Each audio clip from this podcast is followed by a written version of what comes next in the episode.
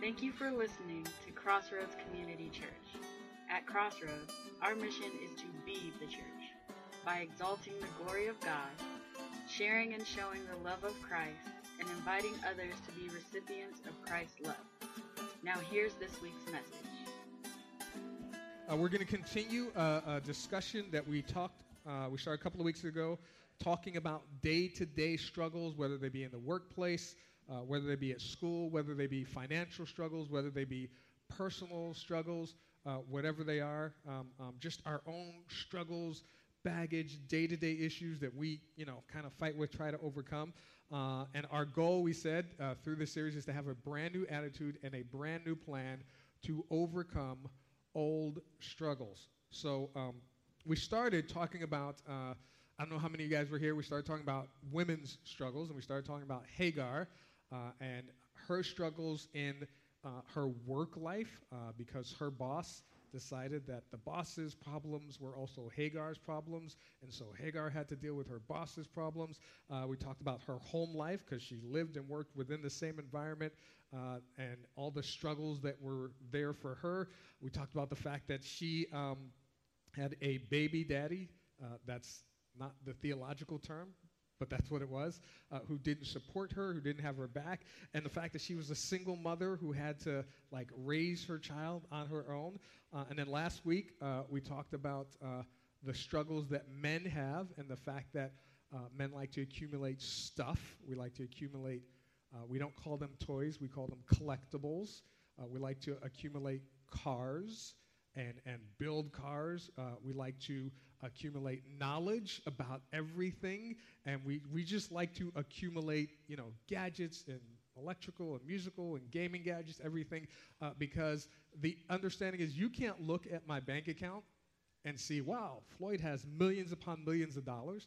But if you look at all the stuff that I have, then your understanding is, wow, Floyd must be rich. He must have a lot of wealth.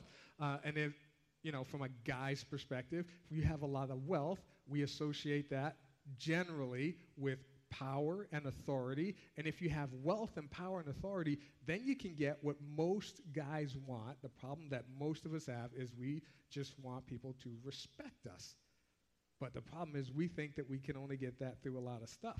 Now, here's the thing though it doesn't take a genius, right, to figure out that if women have struggles, and men have struggles, when they get together in a relationship in the family unit, then the family is going to have what?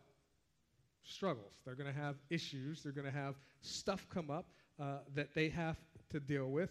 And I realize nobody raised their hand because no one wanted to admit guilt, but that's okay. We all know that families have struggles and there are dysfunctional families and there's stuff that come up. So here's what I would do. I want to take a look at a family because rather than just say, here's what the Bible says, you know, thus doeth thou or whatever, uh, I wanted to look at specific instances of families, women, men, uh, walking through their struggles and see how they dealt with it and look at here's what God says about how we can deal with it. So if you have a Bible, open it up to the book of Genesis, chapter 12. Genesis is the first book in the Bible. Uh, chapter 12. And if you're using one of our Bibles, there should be one under the chair in front of you, left, right of you, somewhere. Uh, there's a Bible that you can turn to. And many of you are familiar with this particular passage of Scripture. Some of you, uh, maybe not so much. But we're going to walk through it together and look at what God's Word says. So in Genesis chapter 12, uh, in verse 1, the Lord had said to Abram, who was Abraham, but he was first Abram at this time, Leave your country, your people, and your father's household and go to the land I will show you. So God said, I'm going to show you where to go. That's where you are to go. He said, I will make you into a great nation. I will bless you. I will make your name great, which is what men want respect. I will make your name great, and you will be a blessing. I will bless those who bless you, and whoever curses you, I will curse. And all peoples on earth will be blessed through you. So this is pretty much God saying, hey, I know that you want wealth. I know that you want power. I know that you want respect. Obey me, and you're going to get all that. All right? Now, here's the problem. Here's the problem that most people run into. Jump down to chapter, or stay in this chapter, but jump down to verse 10. And some of your Bibles may have a title that says Abram in Egypt. In verse 10, it says, Now there was a famine in the land, in the land that God told him to stay in and go to. And Abram went down to Egypt. God never told him to go to Egypt, but there was a problem. And as most men do, we do this all the time. And ladies, you don't have to laugh or shake your head, yes. But when there's a problem, we say, I have the answer. I know how to fix it. I got this. I know what to do, even though we may not be right. So, Abram went down to Egypt to live there for a while because the famine was severe. As he was about to enter Egypt, he said to his wife Sarai, who is Sarah, same name, uh, same person, Sarai, I know what a beautiful woman you are. And, and just as a sidebar, ladies, when we tell you that you are beautiful, it's because we think you are beautiful. We're not just trying to butter you up. But in this particular instance, there may have been a little bit of buttering up. He says, I know what a beautiful woman you are. When the Egyptians see you, they will say, This is his wife. Then they will kill me, but will let you live. And this is because they valued marriage more than life. They looked at marriage and said, Wow, I can't, I can't interfere with that marriage, but if I kill him, then I can take his wife. And, and it's a warped view of marriage, but that's how high they valued the marital relationship, not so much a man's life. So in verse 13, this is his solution. Again, guys saying, I know this, I got this, here's my answer. Say you are my sister so that I will be treated well for your sake, and my life will be spared because of you. Verse 14 When Abram came to Egypt, the Egyptians saw that she was a very beautiful woman. She was 65 at the time, uh, which probably early the mid 40s in our range of time because they lived a lot longer. Uh, but still, uh, you know, he's not just saying, hey, you're beautiful. Other people are looking and saying, wow, she's beautiful. And verse 15, when Pharaoh's officials saw her, they praised her, the Pharaoh, and she was taken into his palace. He treated Abram well for her sake, and Abram acquired, pay attention, sheep, which is stuff, cattle, which is stuff, male and female donkeys, male and female stuff, and then men servants and maid servants, which he later treated as stuff, and camels. Now, again, this, this all came about because God said, Hey, I want you to stay here. And as we tend to do, when a problem comes up, most men say, I got the answer. This is what I'm going to do. And so, because they disobeyed God, it set a series of things in motion that impacted them, their family, and everyone around them. Because here's the reality there is no right way to handle disobedience to God. If God says stay, then what are we supposed to do? Stay. If God says go, then what should we do? Go. If God says stay and something comes up and we decide it's time to go and we go, we are, in essence, disobeying God. And then we have to try what most men do. We have to try to figure out how do we juggle and deal with the issues that come up because we decided to go down our own path. Now, uh, here's the question. Uh, here's the question that we have to look at. Uh, the good thing is God intervened, and He stepped in and said, "Hey, this is you know, you can't do this, uh, Pharaoh. I know you want to take her as your wife, but you can't." And Pharaoh was even upset uh, because he said, "You know, hey, I didn't know. I would never have done this if I had known this, is, this was her wife." But but here's the question. Here's the question I want to ask you guys. Um, how do you think this struggle? impacted the family unit. And this is, ladies, just think about this for a minute. How would you feel if you moved to a new location and in order so that he would be treated well, your spouse pimped you out, which is in essence what he did. I'm sorry to use that language, but it's really low on the shock your mama scale in case of other language that could be used. But how would you feel if your spouse pimped you out and told you in advance, I'm doing this so that I can be treated well. You maybe not so much, but so that I could be treated well. And then you look and you see he gets stuff, he gets cars, he gets gadgets, he gets money, he gets wealth, he gets employees because you got pimped out. Now, what kind of message do you think that sends to those employees that come to work in his house and they're like, Pharaoh, where are you sending us? I'm sending you to work in this guy's house. And the other employees there are like, hey, welcome to the family. You're now working for the guy who pimped out his wife for you. I mean, would that, would that not kind of put a rift in your relationship? Now, here's, here's what happens. Turn to Genesis chapter 16. And we're going to go over a passage that we read a couple of weeks ago. And now you get a little bit of insight into why this happened. Genesis chapter 16. There we go. Genesis chapter 16, verse 1. Now, Sarai, Abram's wife, this is 10 years later. 10 years after, you know, Sarah comes home, Pharaoh says, Hey, I didn't mean to do this. He sends her back with Abraham, gives him more stuff. He leaves his household at that time full of employees and men servants and maid servants. Uh, most theologians believe is somewhere about 500 or more men, just men, strong in his household. That's, that's what makes up, you know, his household. So now Sarai, Abram's wife, had borne him no children, but she had an Egyptian maidservant named Hagar. Where do you think Hagar came from? From when he pimped out his wife. I guess I should stop saying that word. Okay, from when he gave his wife over to let Pharaoh take his wife. Okay. So she had no children. She had an Egyptian maidservant named Hagar. So she said to Abram, The Lord has kept me from having children, which is not true. Go sleep with my maidservant.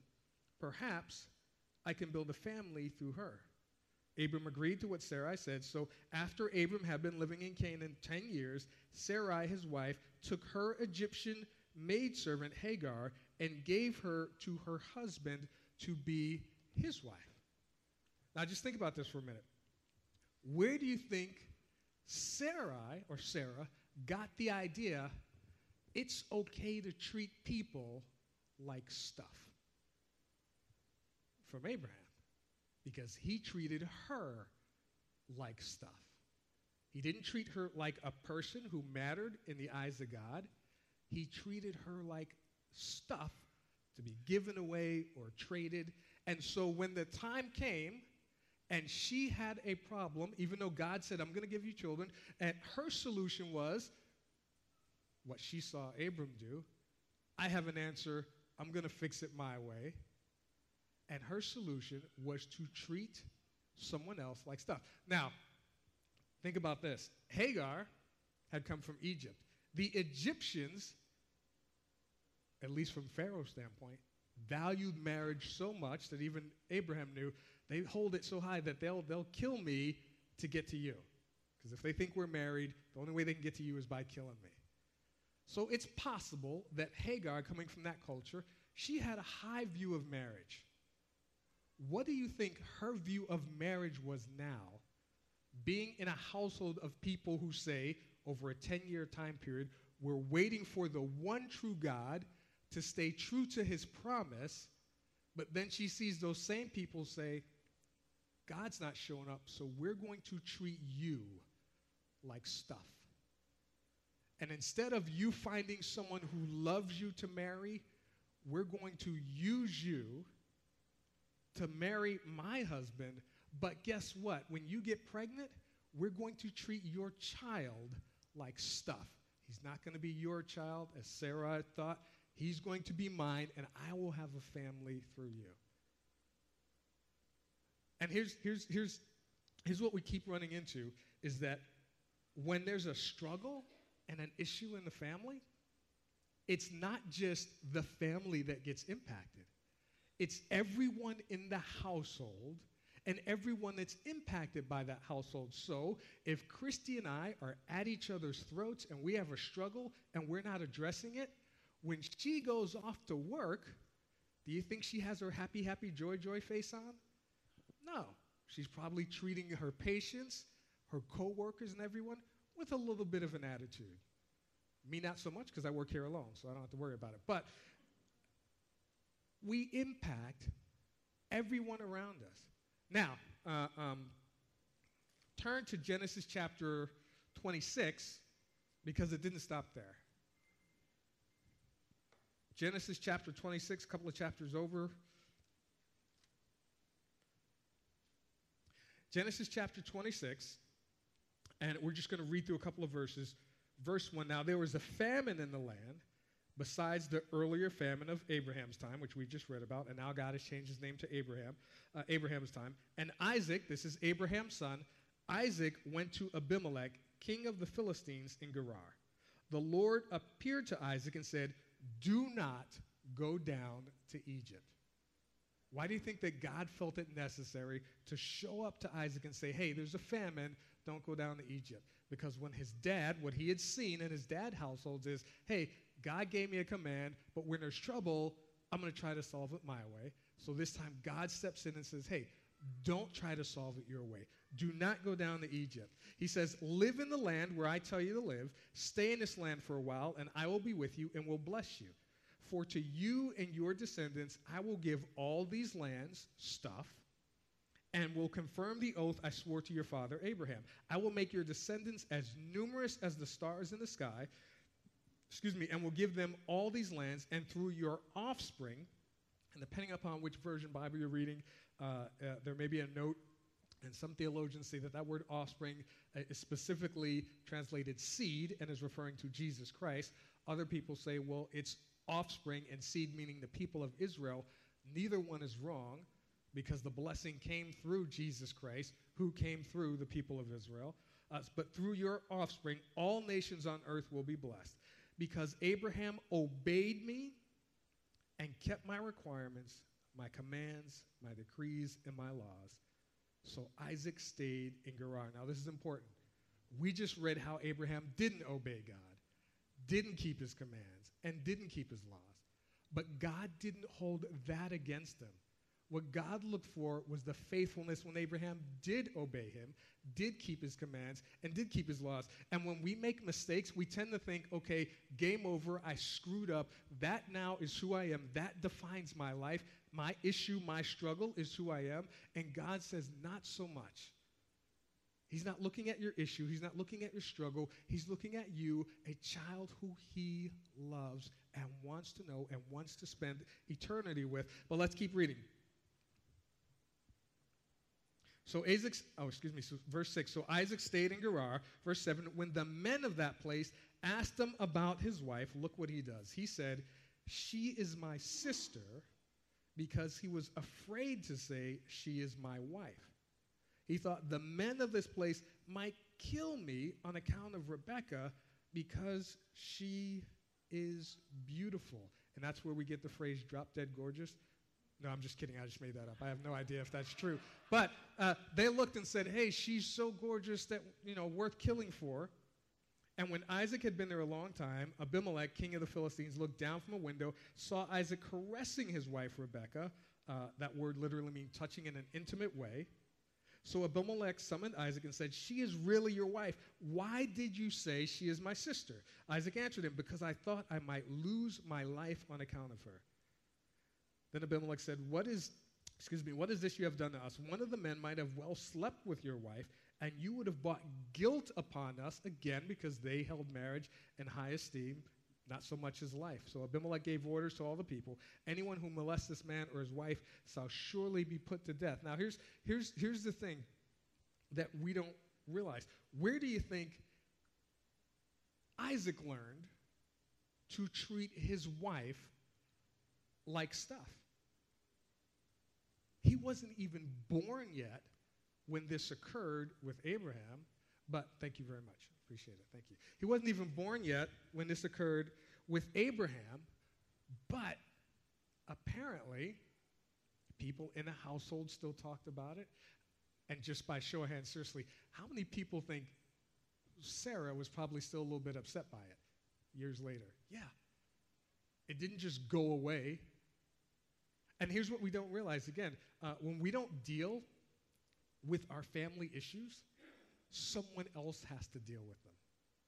Our children have to deal with them. The people they interact have to deal with them.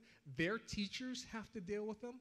And, and God forbid, uh, hopefully not, but at some point, if they grow up with those unresolved issues and struggles, the police have to deal with our children who didn't deal with these family issues.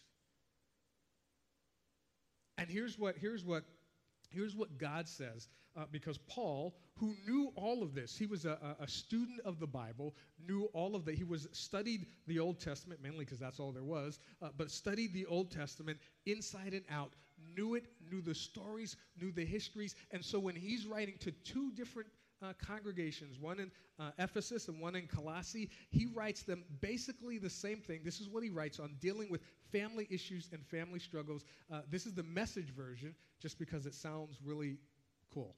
Uh, he says, Wives, understand and support your husbands by submitting to them in ways that honor the master.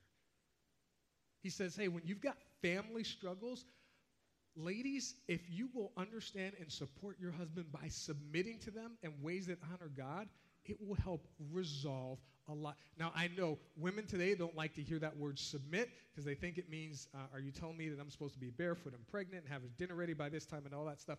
That's not what submit means.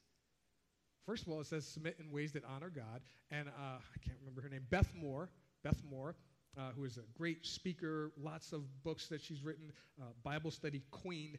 Uh, uh, she says that submitting for ladies is literally bowing down before your husband, not to worship him, but so that God can get to your husband. You're submitting to God. That's the way she defines it. It's not so much that you're putting him up on a pedestal, but you are obeying God and putting God's word and God's command up on a pedestal in order to honor God. But that's not the only part. And here's the thing it's a total package. It's not like you just drive off with this part. Because then he goes on and he also says, Husbands, go all out in love for your wives. Don't take advantage of them. All out means literally all out. And the word for love is the unconditional love. That means when she's mad at me because I messed up, I still got to love her. When I'm mad at her because she messed up, I still got to love her. When she's mad at the kids or mad because something happened at work, I still have to love her. All out means yes, she may be submitting to me to put God on a pedestal, but I am loving her in such a way that no matter what happens, whether she's happy, angry, sad, uh, whether she feels, you know, not good about herself or whatever, no matter what, there is no doubt in her mind that she is my number one priority and I love her in an unconditional way. But that's not the only part of the family unit because he goes on and he says, Children, for all those who thought we are leaving the youth out, do what your parents tell you. This delights the master to no end. I, I just saw that. Look. no, I'm just kidding. but this is what he says. He says, Children, do what your parents tell you. And, and elsewhere, this is what um, I think it's David who says that, uh, or I forget who, it's one of the Psalms, that uh, God loves obedience more than sacrifice. Obedience to God pleases him to no end. And I, I, I tell youth all the time if you want to eliminate 99% of the arguments with your parents, there is just one simple thing that you can do. Guaranteed to work. It is 100% effective. Just obey your parents. What if they tell me to do something that's totally stupid? Obey your parents. What if they tell me to do something I don't want to do? Obey your parents. What if they tell me to do something I don't have time to do and they don't understand all the other situations? Obey your parents. Guaranteed. Works every single time makes for a happier household, makes for an easier life, less arguments between parents and children. If all you do is just, you know what? That is the stupidest thing I have ever heard, but guess what? I'm just going to do it. Life would be so much easier. But here's the thing it doesn't end there because he also says parents, and in the Greek, it's actually the word pater, which is father rather than parents. Don't come down too hard on your children or you'll crush their spirits. And the reason why it's, it, it's father is because historically, I'm not being sexist, but historically, uh, mothers are more nurturing and fathers are more for like discipling and disciplining and training and equipping. And we don't have to look too far to see that we have a generation of kids that haven't been discipled, haven't been trained, haven't been disciplined, haven't been equipped. But he says, don't come down on them too hard or you will crush their spirits. What happens to someone whose spirits have been crushed and they're at an all time low? Anyone on the planet. whether they have good intentions or bad intentions, can then come and abuse and use that person by just trying to lift them up. And a lot of people who have had, a lot of youth who've had their spirits crushed, they turn to other people, whether it be gangs, whether it be drugs, anything that is going to lift their spirits. So here's what we're going to do uh, I'm going to ask the band to come up. And uh, we're going to spend a little, just, just a little bit of time just worshiping God in song. But I want to share something with you also because um, it's not only the families that have struggles, it's also our individual struggles that we have and things that we go through. So I'm going to actually, yeah, here, just take that mic. All right, those of you that do know me and don't know me, my name is Robert, and uh, uh, been luckily lucky to be able to be members of these this wonderful group up here. Put your hands together for these guys. I'll tell you what, they get us going every day, every week. I love it. Um, those of you that weren't here a couple weeks ago, maybe other commitments, I did. My name is Robert. I'm an alcoholic. I have been dealing with alcoholism for probably 20 years. And next week, I will be giving my testimony and my walk and my struggles and how God's bringing me out of it. Today's I'm um, 65 days sober. Praise God. And uh, uh, the things that I've learned that I will get into next week is how my family, how I affected them, as much as affecting myself. So if you know of anybody that could hear this and then so I can explain to them that it's a disease. It's not just you can just stop. Why can't you just stop? They say. Well, I wish I could have, or I wouldn't be standing here right now facing the, the legal issues that I'm facing. But neither here nor there, God's going to get me through this. And uh, I next week we got a Steeler game at eight o'clock, so we got a lot of time for before that. So if we can pass it on to people you know, I'd love to share and answer questions. Again, I'm only 65 days into it, so I don't have all the answers, but there's definitely out places we can find the answers for you. So please, uh, hopefully, we'll see y'all next week and maybe some other people that might need to hear this. Thank you. If you get nothing else, then leave here uh, knowing that you know every family has struggles. Every person in the family brings their own issues. But if you look back at that verse, it's, it's, it's not about submitting to the other person. It's wives, submit to God, put Him first. Husbands, submit to God, put Him first. Children, submit to God, put Him first. Parenting, in our parenting role, submit to God, put Him first. God, as we close out this morning, we just want to lift you up in song and walk out of here knowing that we are putting you first. Above all of our struggles, all of our issues, all of our desires, we want to worship you. Lord, we bow down to lift you up and pray that within our families, with our husbands, with our wives, with our children, our extended family units, and in our workplaces and wherever we go day to day, that we exalt you in everything that we do, that we worship you, that we understand that the families that we have, that even though we may have struggles and we may have issues, that you love our spouses, you love our children just as much as you love us. God, we pray that you would speak to our hearts if we're in that place where we're treating our husbands or our wives or our children or our parents like stuff. Allow us to treat them the way that you see them as people who are worthy of being loved and people who matter to us because they matter to you.